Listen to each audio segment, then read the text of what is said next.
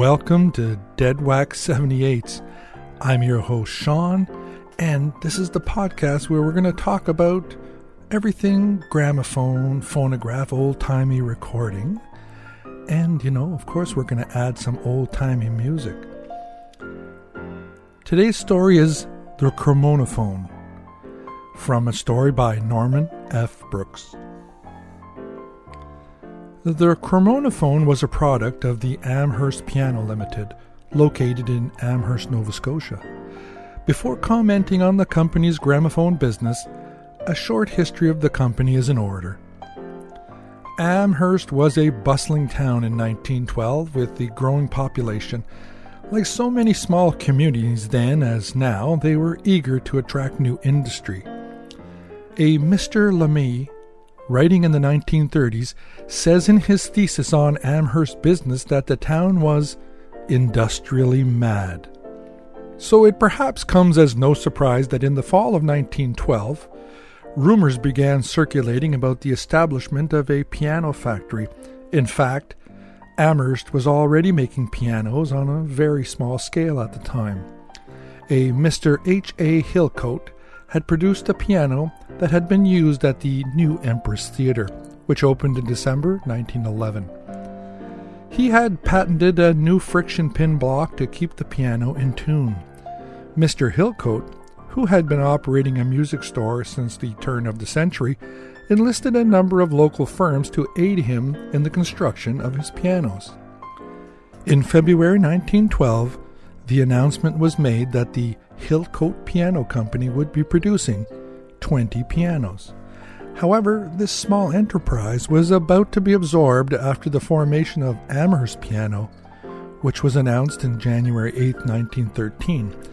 The new concern began building pianos immediately, but it wasn't until November that its new factory building was complete.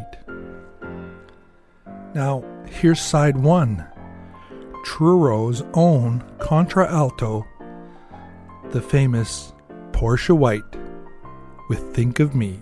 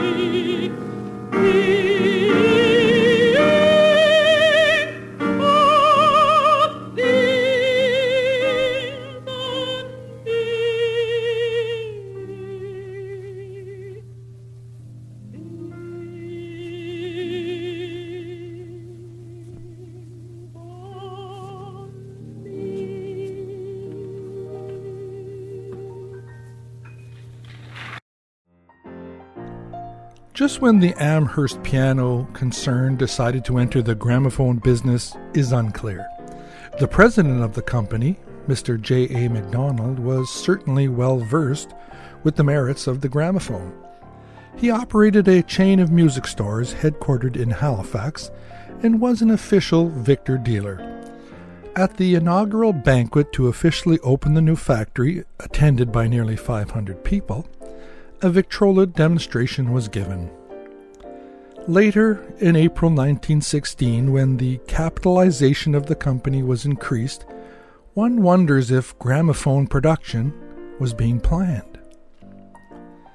The official unveiling of the Cremonaphone occurred on April 14, 1917. In general, the company referred to its product as a talking machine. A large advertisement in the Amherst Daily News announced the exciting news. Surprisingly, there are no further comments in the local papers regarding this event.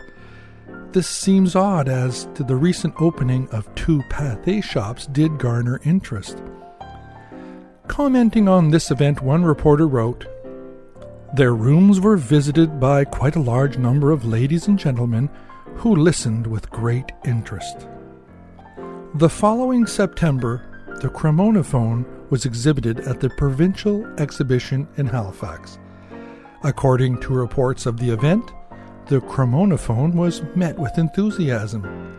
Each year shows something new and something better, and this year interest is centering in the marvelous Cremonaphone.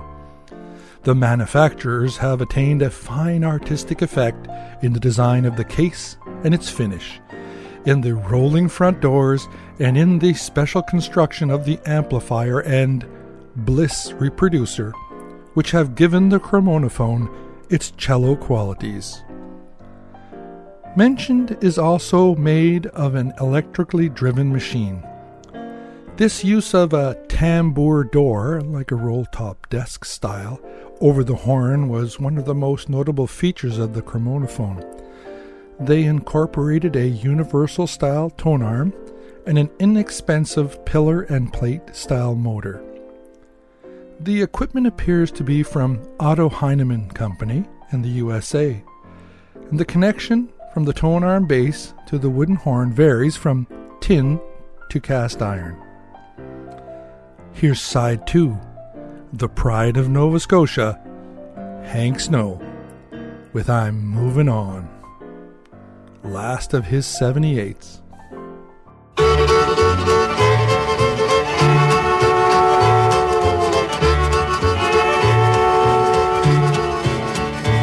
That big eight-wheeler rolling down the track means a true loving daddy ain't coming back cause I'm moving on.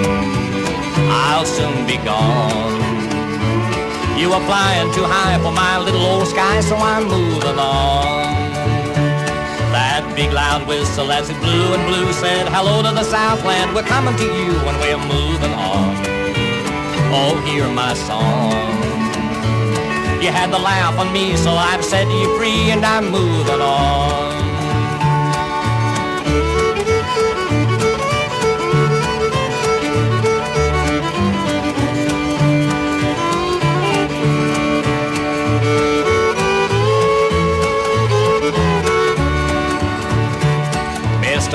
Won't you please listen to me? Cause I got a pretty mama in Tennessee. Keep moving me on. Keep rolling on. So shovel the coal, let this rattler roll and keep moving me on. Mr. Engineer, take that throttle in hand. This rattler's the fastest in the southern land. To keep moving me on. Keep rolling on. You're gonna ease my mind, put me there on time and keep rolling on.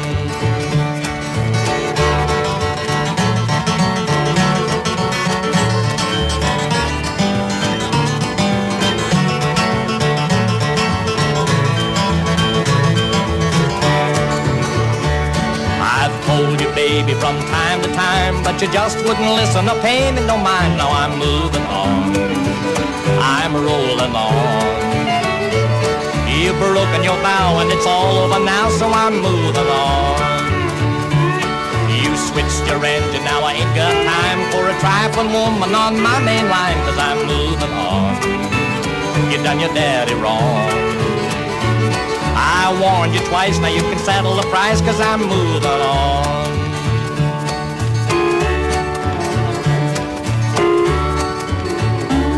But someday, baby, when you've had your play, you're gonna want your daddy, but your daddy will say, keep moving on. You stayed away too long.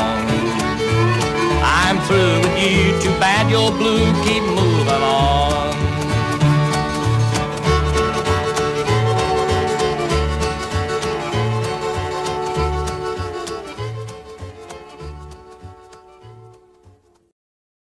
The Cremonaphone was well advertised in the Halifax papers of the day. Ads were most frequent in 1919, which seems to be the peak of the phonograph industry in general. I believe that the Cremonaphone was advertised across Canada, often on a free trial basis.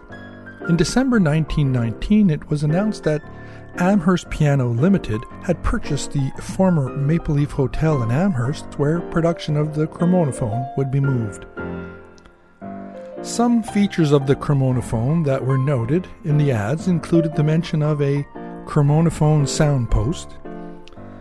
Now, Norma Jean Paul, writing about Amherst pianos in 1981, mentions the use of a S shaped perforations in the curved maple horn of the Cremonaphone.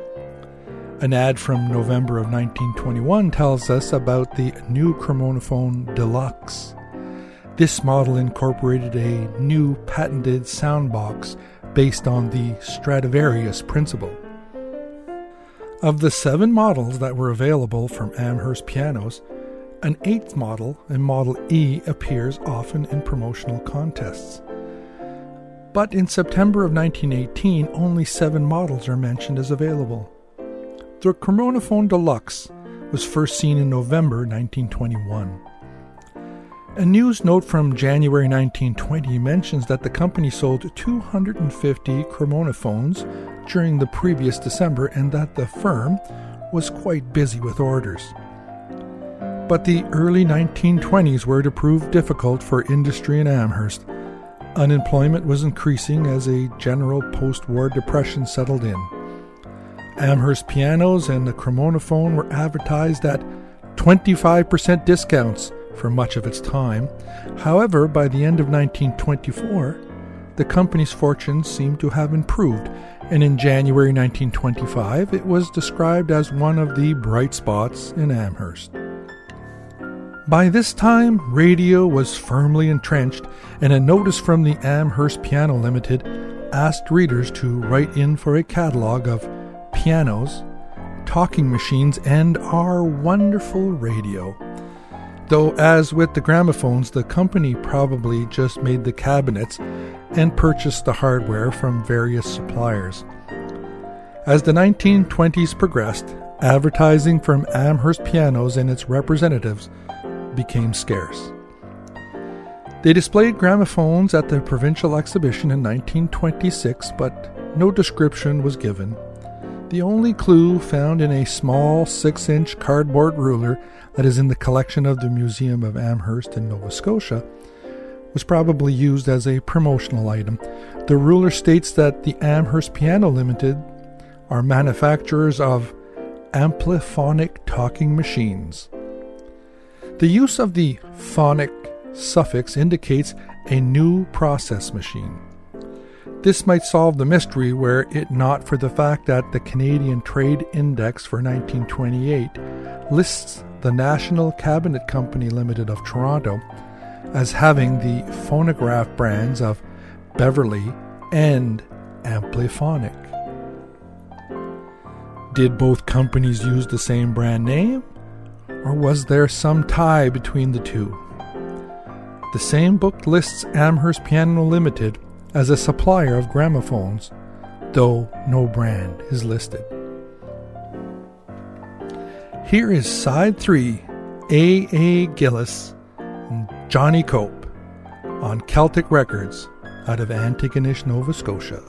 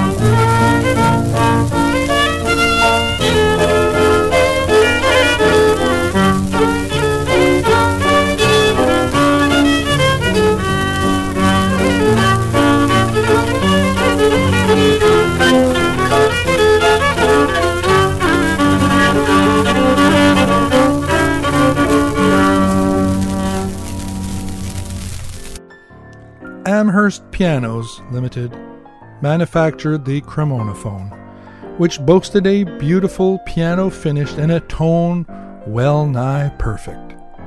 It could be acquired for as little as $5 down, the balance payable in easy installments. With the phonograph, people could now hear their favorite music when and as often as they wished. The disc records offered a wide range of choices, such as whistling and laughing songs, speeches and orations, orchestral and band selections. It has been argued that this device contributed greatly to the demise of piano playing as a symbol of accomplishment, particularly by women in the home, and undermined the communal tradition of playing music and singing as a family. It was in October 1928 that the papers carried the news of the collapse of Amherst Pianos the bankruptcy being the result of a collapse of the manufacturer's finance company in Ontario. This firm was founded in 1923 to help finance piano manufacturing enterprises. This story is no doubt fascinating, but we'll have to wait for another day. There were hopes for the resurrection of the Amherst Piano Company early in 1929, but by the end of 1930, a British industrialist is noted as touring the vacant factory. Many years later, the old drying kilns would be used by the Eastern Hay and Feed Company for crop storage. Today, the decaying factory still stands, and perhaps if you listen to the wind whistling through the eaves, you might just hear the toasts that were raised during the opening banquet so many years ago. Here's side four Wilf Wilford Arthur Charles Carter, singer songwriter guitarist, born in Port Hilford, Nova Scotia. With the capture of Albert Johnson, RCA Victor 1933.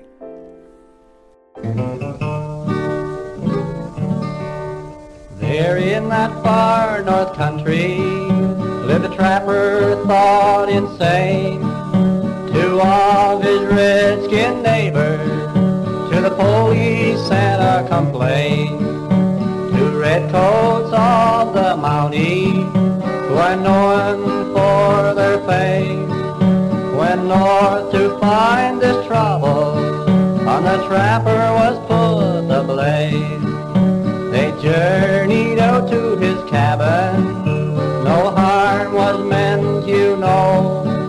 But the trapper with his six gun, he laid a mighty low. Was then that the trouble started, and as this story goes forth, it was the greatest manhunt in the history of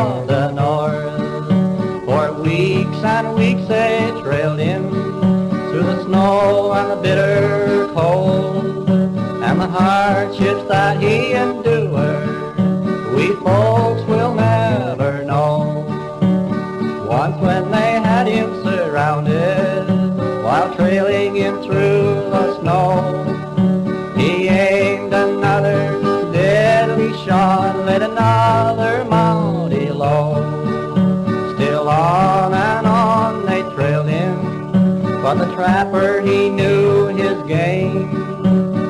backtrack on his trailer.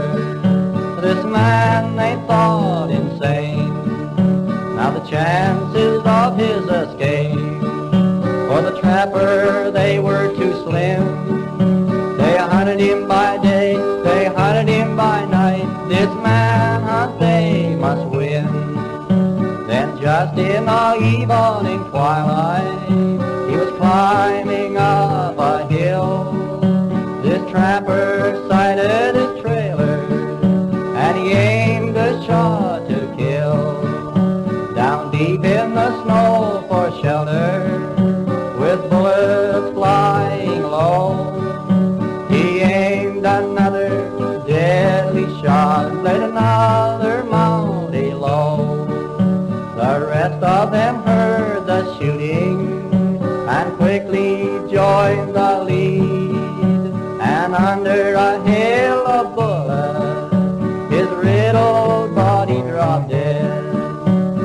greatest of the manhunter ended in the history of that northern land. But we'll give credit to the Mounties who always get their man.